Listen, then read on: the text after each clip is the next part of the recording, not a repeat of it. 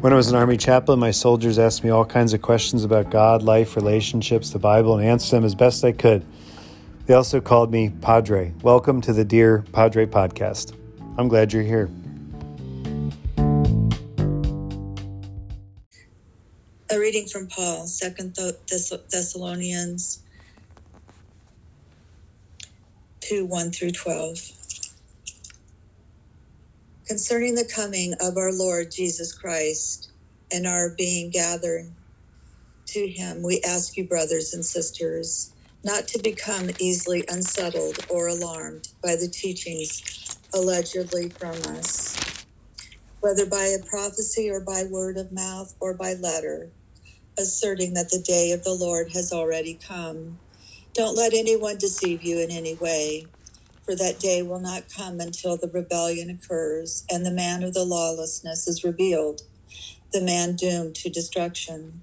He will oppose and will exalt himself over everything that is called God or is worshiped, so that he sets himself up in God's temple, proclaiming himself to be God.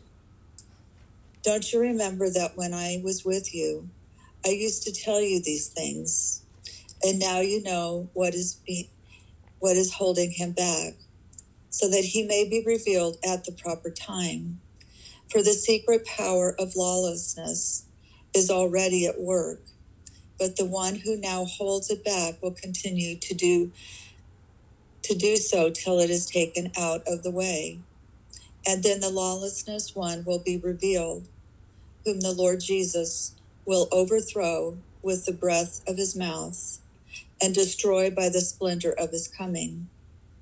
The coming of the lawless will be in accordance with how Satan works. He will use all sorts of displays of power through signs and wonders that serve the lie and, and all the ways that wickedness deceives those who are perishing. The perish because they refuse to love the truth and to be saved. For this reason, God sends them a powerful delusion so that they will believe the lie, and so that all will be condemned who have not believed the truth, but de- delighted in wickedness. The word of the Lord. Thanks be Thanks to God. God. We are reading this text in Advent. Um, because it speaks of this day of the Lord, this last day, um, a day that is talked about a lot in the Bible. It's um, talked about in the Old Testament and the New Testament, and is referred to in a lot of different ways. But it is the day where righteousness will be established, where the kingdom will be manifest in a way that is obvious to everyone. Um, Jesus talked about this a lot in his parables that the kingdom is among us now. It's already happening in little ways that are visible and invisible. But this last day, this day of the Lord, is the full establishment of that righteous kingship of Jesus. Um, and yet, it's going to look different for every in every time and place that we see it mentioned in Scripture. It is mentioned in just about every Eucharistic prayer. One of the reasons I like Eucharistic prayer B is that it says, in these last days. Um, and you may not think of yourself as living in the last days. Um, we think of uh, that more of like a street preacher shouting that repent, the kingdom is or repent, Jesus is coming. Um, and yet, Episcopalians do believe that. We might see it a little differently, and we might um, also acknowledge that there are metaphors functioning here. A metaphor is an illustration of something that happens invisibly and spiritually that um, is described as being an event, an actual event that you could watch with a video camera and record. But ultimately, all of human history is moving to this um, this this uh, big moment at the end of the novel of history. For Paul, that is what's happening. For Jesus, that is what's happening. And for the writers of the Old Testament and the writer of the book of Revelation, John, who writes down this vision, is probably the one that fleshes this out a little more fully of what it looks like when the righteous kingdom of God is established. But there's these other characters in the drama that show up in Second Thessalonians that also show up in the Old Testament, in the book of Daniel, and also show up in the book of Revelation, and even um, show up in the teachings of Jesus when he talked about the last day or the day of the Lord. Um, he's begging his brothers and sisters about this. Um, he's begging them. Again, we see Paul's authority as an apostle, not as some sort of um, pope like figure who pontificates. That's where the word pontificate comes from. A pronouncement from one man who has been given all the authority to just say stuff and everybody has to obey him. And that's not how the Pope's authority works either. Um, talk to any Catholic about the Pope's authority, and they'll give you like 10 different answers on how much authority the Pope has. Um, and this is the issue in the English Reformation for our spiritual parents, the Anglicans, most notably Henry VIII and Anne Boleyn and Thomas Cranmer and some others um, there in the 16th century who said that the Bishop of Rome, the Pope, couldn't just say stuff and we all had to obey him, that um, we actually need a fuller account of our faith from multiple sources. But um, Paul, the apostle, who has all this authority in the world, he's an apostle. Again, he's begging them to listen to him. Um, that is how the authority of the church works. It is a begging. Um, someone described preaching as one beggar telling another beggar where to find bread. Um, if you spend any time with people that are experiencing homelessness, our homeless neighbors at the Trinity Center, which uh, many of you have um, helped out there, uh, homeless neighbors tell each other where the food is. They tell each other where the meals are. They tell each other where they can safely sleep. They share this information as extremely poor people, people that don't possess homes, houses, apartments, the kind of shelter that, um, at a bare minimum, allows people to have a certain quality of life. They don't even have that. And yet they share the information freely about where to get the stuff they need to sustain life. And that is what preaching and teaching and apostolic authority is. It is one homeless neighbor telling another homeless neighbor where to find food. Um, and Paul is doing that. He is not um, he is not coming down as sort of the first pope of Christianity.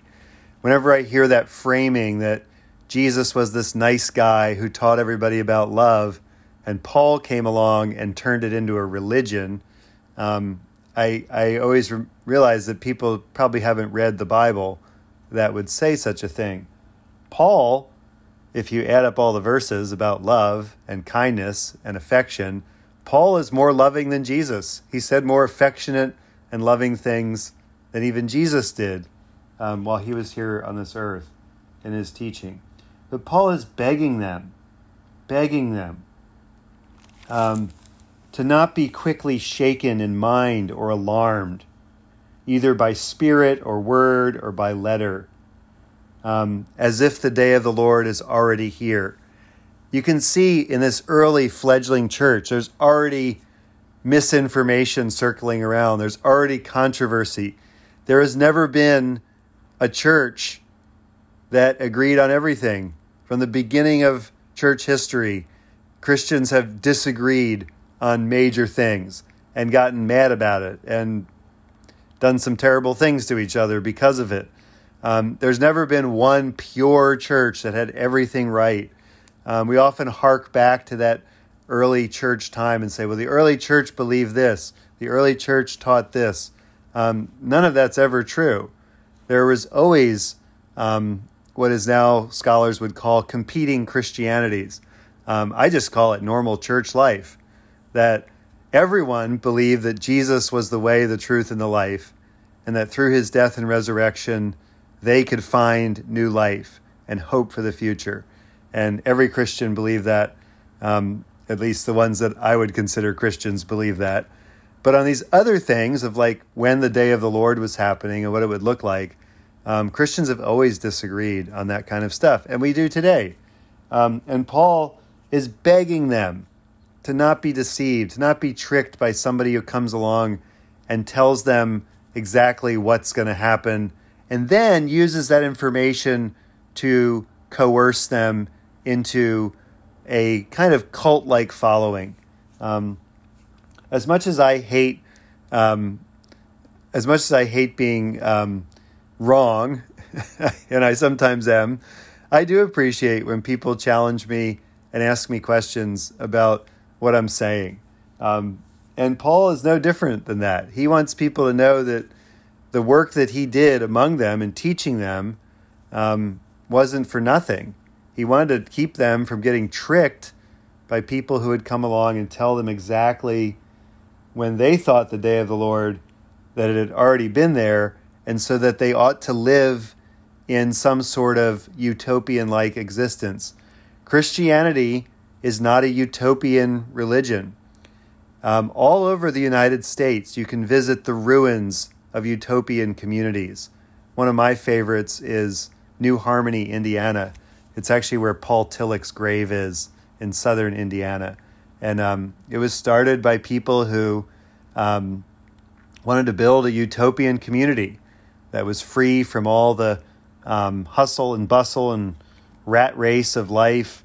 And it was apocalyptic, and that they felt like the kingdom of God had already been established here on earth, and they were going to live that out.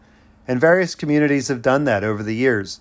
Some of them are polygamous in early Mormonism. Some of them um, don't believe in any kind of procreation, um, like I believe the Shaker community um, in New York. Um, others, um, others have you know all sorts of uh, ways of differentiating themselves from the community around them, uh, and yet all of them um, suffer from this one thing, in that Christianity is meant to be lived in the real world our Christianity is supposed to be lived like it's like everybody else lives. Um, this idea of the Christian who lives in the real world, who keeps the gospel, the good news in their heart, and shares that with others that there is hope for our future, that God does love us deeply, that Jesus died and rose again. And that good news that lives in us, that gives us hope and keeps us going, doesn't detach us from the real world that we live in. We participate in the world as Christians. We get involved in the government as much as we can, um, as much as we are able to. We serve in the military. We serve our community in various ways. We teach in schools. We go to school. Um, we try to um, be part of our communities that we live in, not be uh, separate from them um, in in that way, because we believe that ultimately um, it is in the living of life in love that we are most like Jesus, who lived among us as one of us. God became human um, in the incarnation of Jesus Christ so that we can be more fully human. So, uh, Paul here is, is warning them, and he's scared, and he's begging them to not get tricked. We are so easily tricked. One of the, um, one of the things that people learn in recovery, in recovery communities, um, whether that's AA or other, um, especially relating to substance use disorders and other, um, when we're honest about our own uh, ways of coping with stress and life and all those things, is the, the possibility of self deception. In fact, we are the easiest person to trick ourselves. We are usually the easiest person to trick um, to tell ourselves that um, what is real is not real. Um, that that we somehow can live outside um, of reality. there's that great meme. You may have seen it. Um, it's from some TV show that I've never seen, but um, it basically is like a four panel cartoon. And the first panel says, um, you know, we, we should try this. We should try this. And then the, the other, the other person says, yeah, but everybody that tried it failed. Everybody that tried it um, had these consequences. Um, and then the last line is, yeah, but that won't happen to us. we're different. I, I, messed up the joke and I messed up the meme. But you get the idea that um, we often think that we are the exception. Um, and, and that's where Paul is saying, like, um, don't get tricked by this, um, by these teachers that come along and tell you that the day of the Lord is already here.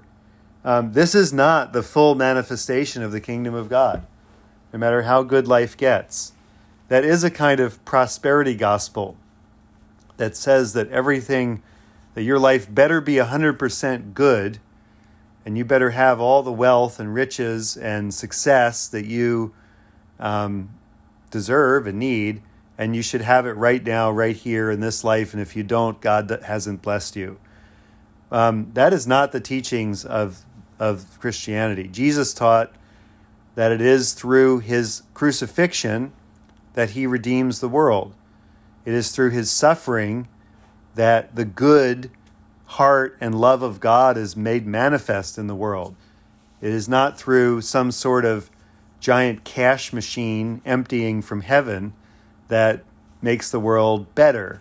It is through love, it is through sacrifice, it is through suffering it is through the broken parts of our lives that God's love is most manifest to the world.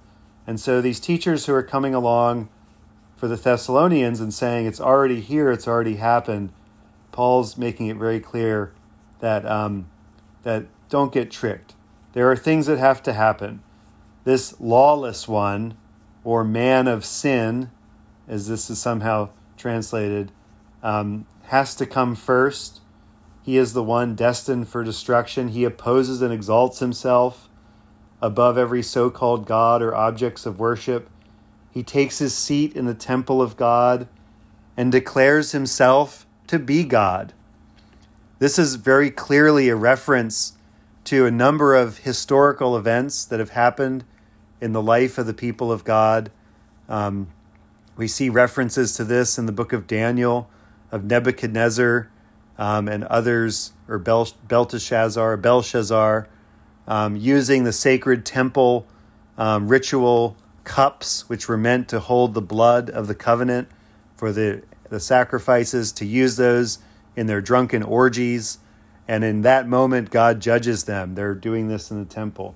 This is a reference to Antiochus Epiphanes, who is the Greek Seleucid king who invades Jerusalem before the, long before the birth of Jesus and is driven out by the Maccabees. But he defiles the temple. He sets himself up in the temple as God. Um, this is also a reference to the, the things that happen in the book of Revelation, where this person who um, turns morality on its head and says that, um, that lawlessness is the law.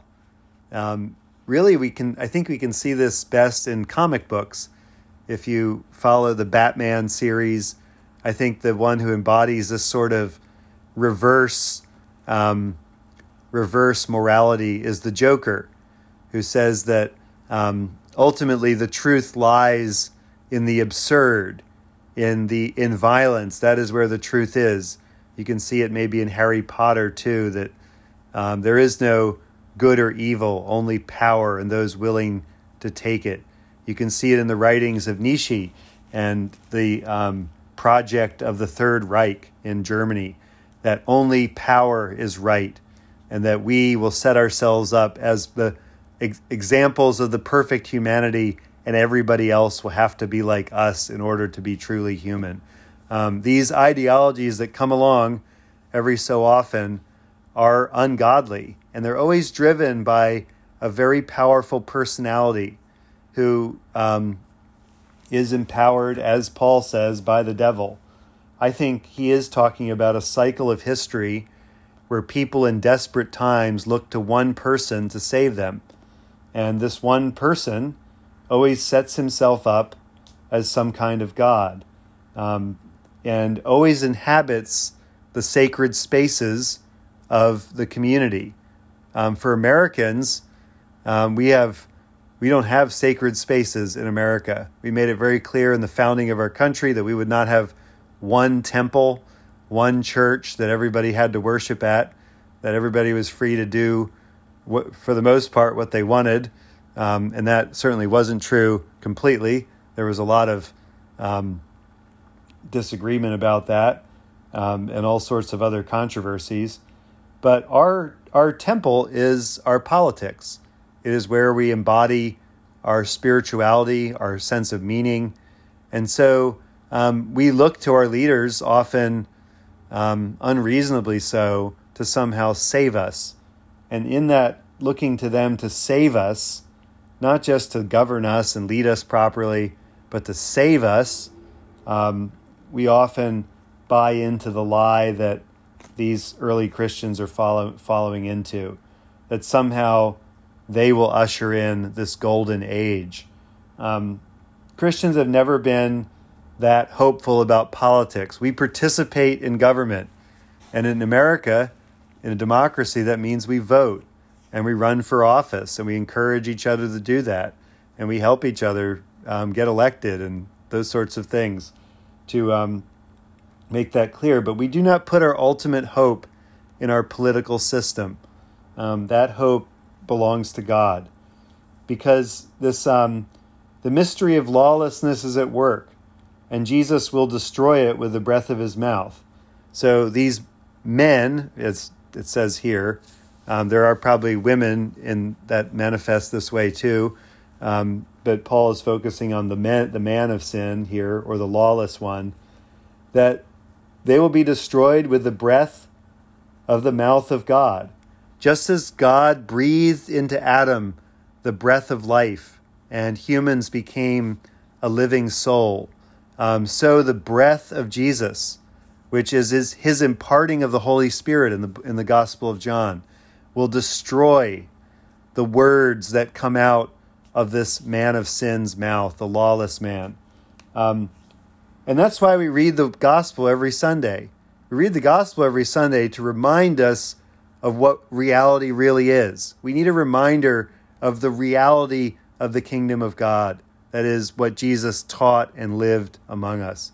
And I don't know about you, I used to work as a teenager on a loading dock, and it was a really wicked place to work for a number of reasons.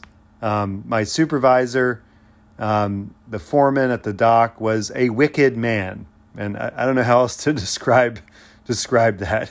Um, and I don't mean just because, like you know, I, in a lot of ways, he um, embodied uh, lies, deception, uh, crudeness, violence, a lot of things that um, that trickled down into the organization and was kind of like a poison um, that got into all of us. And so I remember as a teenager going home and just reading the Bible at night and it, and just to try to like get some of that out of my system. I don't know if you do that too. When we are sort of oversaturated by wickedness and greed and people that are trying to take everything from everybody all the time. Sometimes we need that antidote of Scripture, uh, the words of Jesus, to wash that um, through our lives. Because that's what the gospel reminds us of that the power that is working in this world is the power of love. It is not the power of this man of sin or lawlessness who tricks people. Jesus will never trick you. Um, that is not Jesus. Jesus always made it really clear that following him was going to be really hard and that it was going to be really difficult, and that there will be times where we say, Lord, take this cup away from me. I don't want it.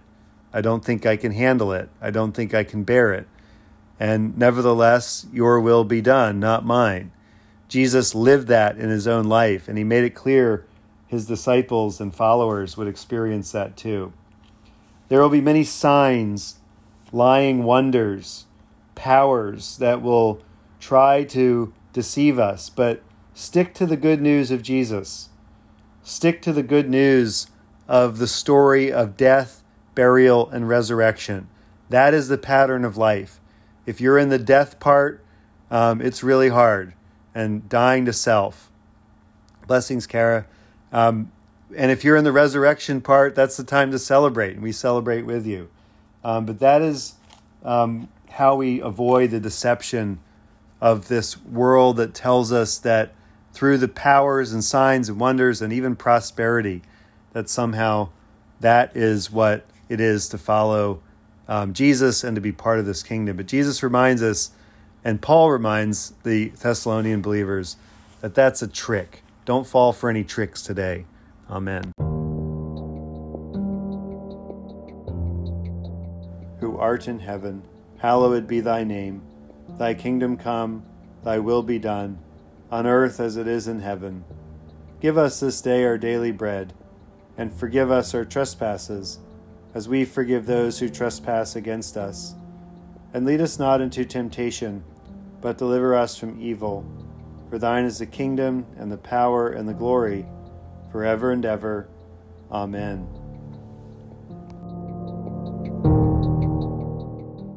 December 8th, the church remembers Richard Baxter. Richard Baxter, um, a pastor and writer who died in 1691. Uh, Richard Baxter was born in Shropshire in 1615 and educated at local schools he was ordained in 1638 and spent his early years as a schoolmaster and curate. And um, when the, the English Civil War broke out, the English Civil War was quite different from the American Civil War.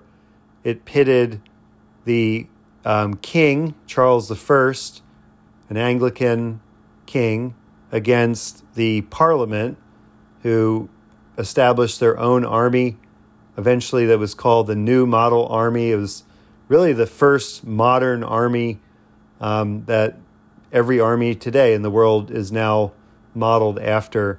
Um, and so, this conflict that broke out all across uh, England and Great Britain, uh, it's called different things. The War of the Three Kingdoms, it's sometimes called, we call it the English Civil War um, broke out and he became a chaplain to the parliamentary side of things. You can see where his sympathies lie laid in the side of Parliament, which was Presbyterian.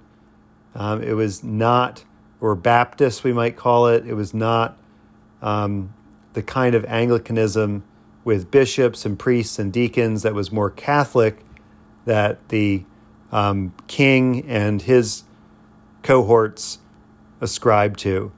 1642. So he became a Puritan, which is the origins of the Baptist Church or the Presbyterian Church or the Congregationalist Church here in the United States. Um, it, when we read about these events from this side of the pond, from America, we remember that um, Americans were very much in favor of the English Civil War and very much on the parliament side in many ways. Um, so you can see the origins of America um, and our system of government, our revolution coming out of the English Civil War um, that happens there in the life of Richard Baxter. Um, but he became aligned with this Puritan cause, serving as an army chaplain, um, but then realized that they were going too far and became a moderate and stood against some of the destructiveness and excessive destructiveness of Oliver Cromwell's legions. Oliver Cromwell uh, then goes on a crusade against the Irish, who are Catholics for the most part, and wreaks havoc and destruction there. Um, so Oliver Cromwell is often held up as a good guy in history because he's pro democracy in many ways, but then he sets himself up as king um, or Lord Protector that becomes a hereditary thing. His son takes that. So nowadays, history has sort of judged Oliver Cromwell as the bad guy in the story. Of course, the English Civil War ends with the execution of Charles I. And the reason he is executed is he refuses to do away with the bishops of the Anglican Church. He refuses to um, give in to the demands to destroy the church that he is the uh, protector of as the king. Anyway, in 1647, Baxter becomes the vicar of Kidderminster, and it's there that his pastoral ministry thrived. In the midst of all these huge political movements, Baxter is a faithful pastor in his community. He sets up new patterns for parish uh, catechesis, for, for teaching. He in, uh, increases the size of the parish buildings to welcome larger numbers coming to hear him preach. And he pioneered a, pa- a style of pastoral ministry that has enriched the Anglican tradition to this day. Baxter provides his own narrative of his pastoral work in his book, The Reformed Pastor, which is a really good book to read, um, especially for clergy. Um, it's very practical and it's very much about the daily life of church in the 1600s, which is a lot like church life in the 2020s. Um, when the episcopacy or when the bishops are reestablished in England after the Civil War, Charles II, who comes back from Europe to restore the monarchy to England, um, offers Baxter an appointment to be uh, the Bishop of Hereford. And although more moderate than many, Baxter's Puritan convictions kept him from accepting the post. He decides not to become a bishop. Um, and that meant that he could no longer be a priest in the Church of England. So he becomes a Baptist or Puritan or nonconformist. There's a number of names for the, these folks. Um, he is remembered in the history of the Book of Common Prayer for the role he played at the Savoy Conference in 1661. There, he argued for the changes that needed to be made to the next prayer book from the vantage point of the Puritans the so called exceptions. And the resulting 1662 Book of Common Prayer shows these marks of Baxter's agenda, but his strong um, advocacy for the Puritan position certainly influenced the shape of the revisions. The 1662 prayer book is the one that the American um, colonists used here in America. After the English Civil War, a number of the people that um, lose when Charles II comes back to England come to America, and they are the ones that foment the American Revolution. In fact, several of the jurors um, in Parliament who sat on the jury that convicted Charles I of treason and had him executed escaped to America and died here in America um, in some ways as heroes for killing a king. So you can see the times that they lived in were very tumultuous. Um, if you think our politics are tumultuous now, um, they were in those days as well. From 1662 until his death in 1691, Baxter resided around London, and the reestablishment of the monarchy and the state episcopacy of the church unfortunately made Baxter um, remembered for his Puritan posture, and he became a target of unkindness and petty revenge. Um, a profound example of Baxter's deep joy and piety can be found in our hymnal, in the words of the hymn, Ye Holy Angels Bright, number 625 in our hymnal. So, Richard Baxter was part of the Church of England, although he had to leave it because of his own convictions. But again, shows us that the Christian life is best lived um, in community, in a church community that cares for each other. And that's what he did um, with his life. And it's a really good way to live your life in this kind of uh, community of love.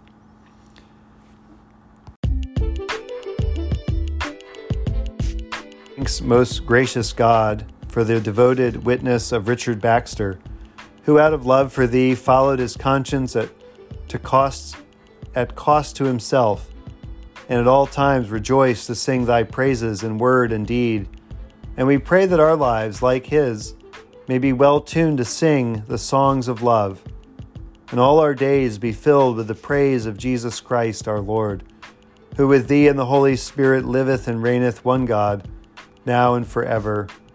Amen. Second Thessalonians chapter 2, 13, 3 through 5. But we ought always to thank God for you, brothers and sisters, loved by the Lord, because God chose you as fruit, first fruits to be saved through the sacrificing work of the Spirit and through belief in the truth. He called you this through our gospel, that our that you might share in the glory of our Lord Jesus Christ. So then, brothers and sisters, stand firm and hold fast to the teachings be passed on to you, whether by word or mouth or by letter. May your Lord Jesus Christ Himself and God our Father, who loved us and by His grace gave us eternal encouragement and good hope, encourage your hearts and strengthen you in every good deed and word as for other matters, brothers and sisters, pray for us and the message of the Lord may be spread rapidly and be honored just as it was with you. And pray that we may be delivered from wicked and evil people. For not everyone has faith, but the Lord is faithful, and he will strengthen you and protect you from the evil one. We have every we have confidence in the Lord and you are doing well, and what you're doing will continue to do the things we command. May the Lord direct your hearts into God's love and Christ's perseverance. The word of the Lord. Thanks be to God.